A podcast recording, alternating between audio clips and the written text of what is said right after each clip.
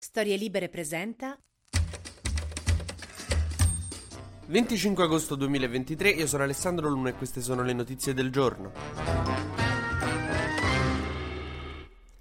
Ieri Vladimir Putin ha parlato per la prima volta di Prigozhin da quando c'è stato l'incidente, ma in realtà da quando c'è stata tutta la vicenda del golpe, e ha detto che era un uomo di talento, ma che ha sbagliato. Manovra non di sicuro, anche se lui sostiene insomma, che lui non è stato e che è stato un incidente, ma insomma vabbè. E ha detto addirittura che ci sarà un'inchiesta perché eh, ha detto Putin vuole scoprire chi è che l'ha ammazzato. E noi gli auguriamo buona fortuna nel cercare di capirlo. Diciamo, Prigozhin, qualcuno aveva capito che non avrebbe avuto vita lunga, soprattutto perché appunto dopo un fallito golpe, un tentato golpe, era rimasto là. Che infatti pure cioè, la gente che vedeva Putin che non l'ammazzava diceva, oh capo, tutto bene, si sente bene, vuole qualcosa. Gli dicevano a Putin, guarda, ho capito che questo è un amico tuo, lo conosce da tanto tempo, però ecco, non è che brilla per fedeltà. E Putin gli rispondeva, no, brilla, brilla, aspettate che brilla. E brilla, è brillato.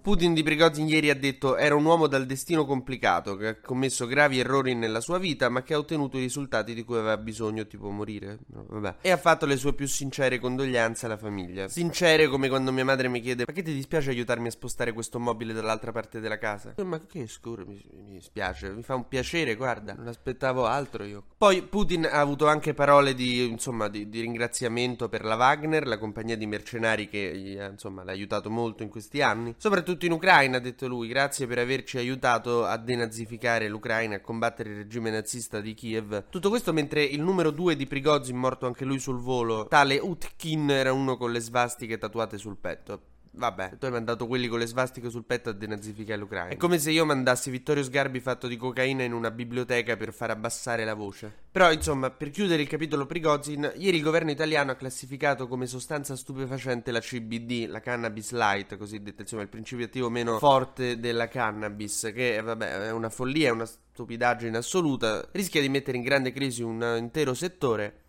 e soprattutto se consideriamo che la bomba sull'aereo di Prigozhin poteva essere nascosta, secondo le prime indagini, in una cassa di vino, l'alcol fa molto più male della CBD, specialmente sull'aereo di Prigozhin.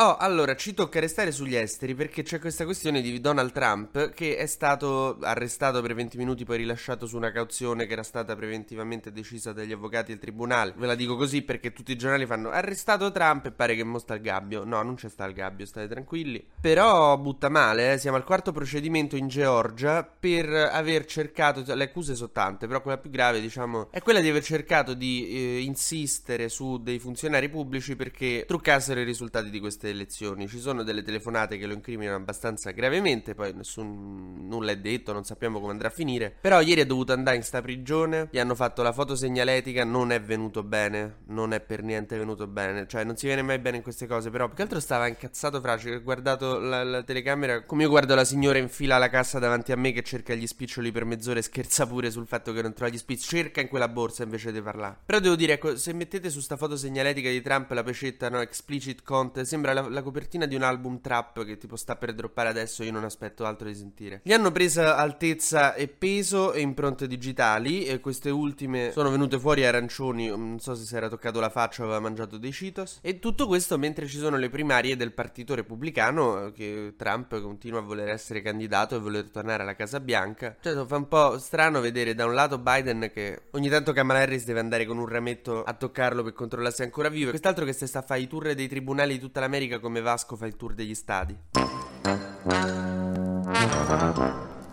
Torniamo finalmente in Italia che dopo Prigozhin e Trump io stavo iniziando a sentire un po' di nostalgia di casa. Torniamo in Italia perché i sindaci del PD e quelli della Lega sono in allarme perché stanno arrivando troppi migranti e quelli del PD eh, non sanno con chi protestare. Quelli della Lega eh, dicono Salvini che dobbiamo fare? Ti abbiamo eletto segretario per mandare via i terroni. Ti abbiamo mandato al governo per mandare via i neri. E tu stai a fare un ponte che collega la Sicilia all'Italia. Cioè, capisci? Il generale Vannacci eh, se, insomma, se l'è fatta un po' sotto e ha rinunciato a presentare il suo libro eh, in un festival a cui avrebbero partecipato anche dei non meglio specificati ministri di destra, ma ha dovuto appunto disdire perché adesso sta iniziando ad aver paura che il, l'esercito si, insomma si arrabbi un pochetto perché visto che da quando ha pubblicato sto libro è invitato ovunque in tv, in radio, nelle rassegne in giro per l'Italia, segno che proprio c'è una dittatura del politicamente corretto terrificante. Guarda. Però in teoria questo dovrebbe chiedere il permesso all'esercito, invece è andato così, è libero. E quindi adesso mi sa che rischia un provvedimento disciplinare per cui ha dovuto interrompere sto tour e insomma anche lui calmarsi. E però scusami, dovevi sovvertire il mondo al contrario, rimetterlo a dritto, fa tutta la rivoluzione così contro il politicamente corretto, ma ti eri autoeletta Giordano Bruno del, del, del buonsenso, ma invece arrivi davanti a Rogo e fai, che cazzo scotta? Anche se, vabbè, è nelle corde dei generali fasci quello di ritirarsi all'ultimo momento. Tanto è vero che il golpe borghese è fallito.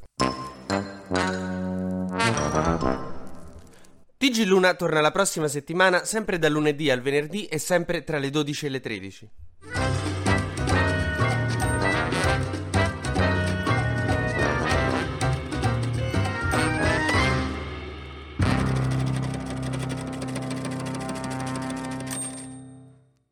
Una produzione storielibere.fm di Gianandrea Cerone e Rossana De Michele. Coordinamento editoriale Guido Guenci.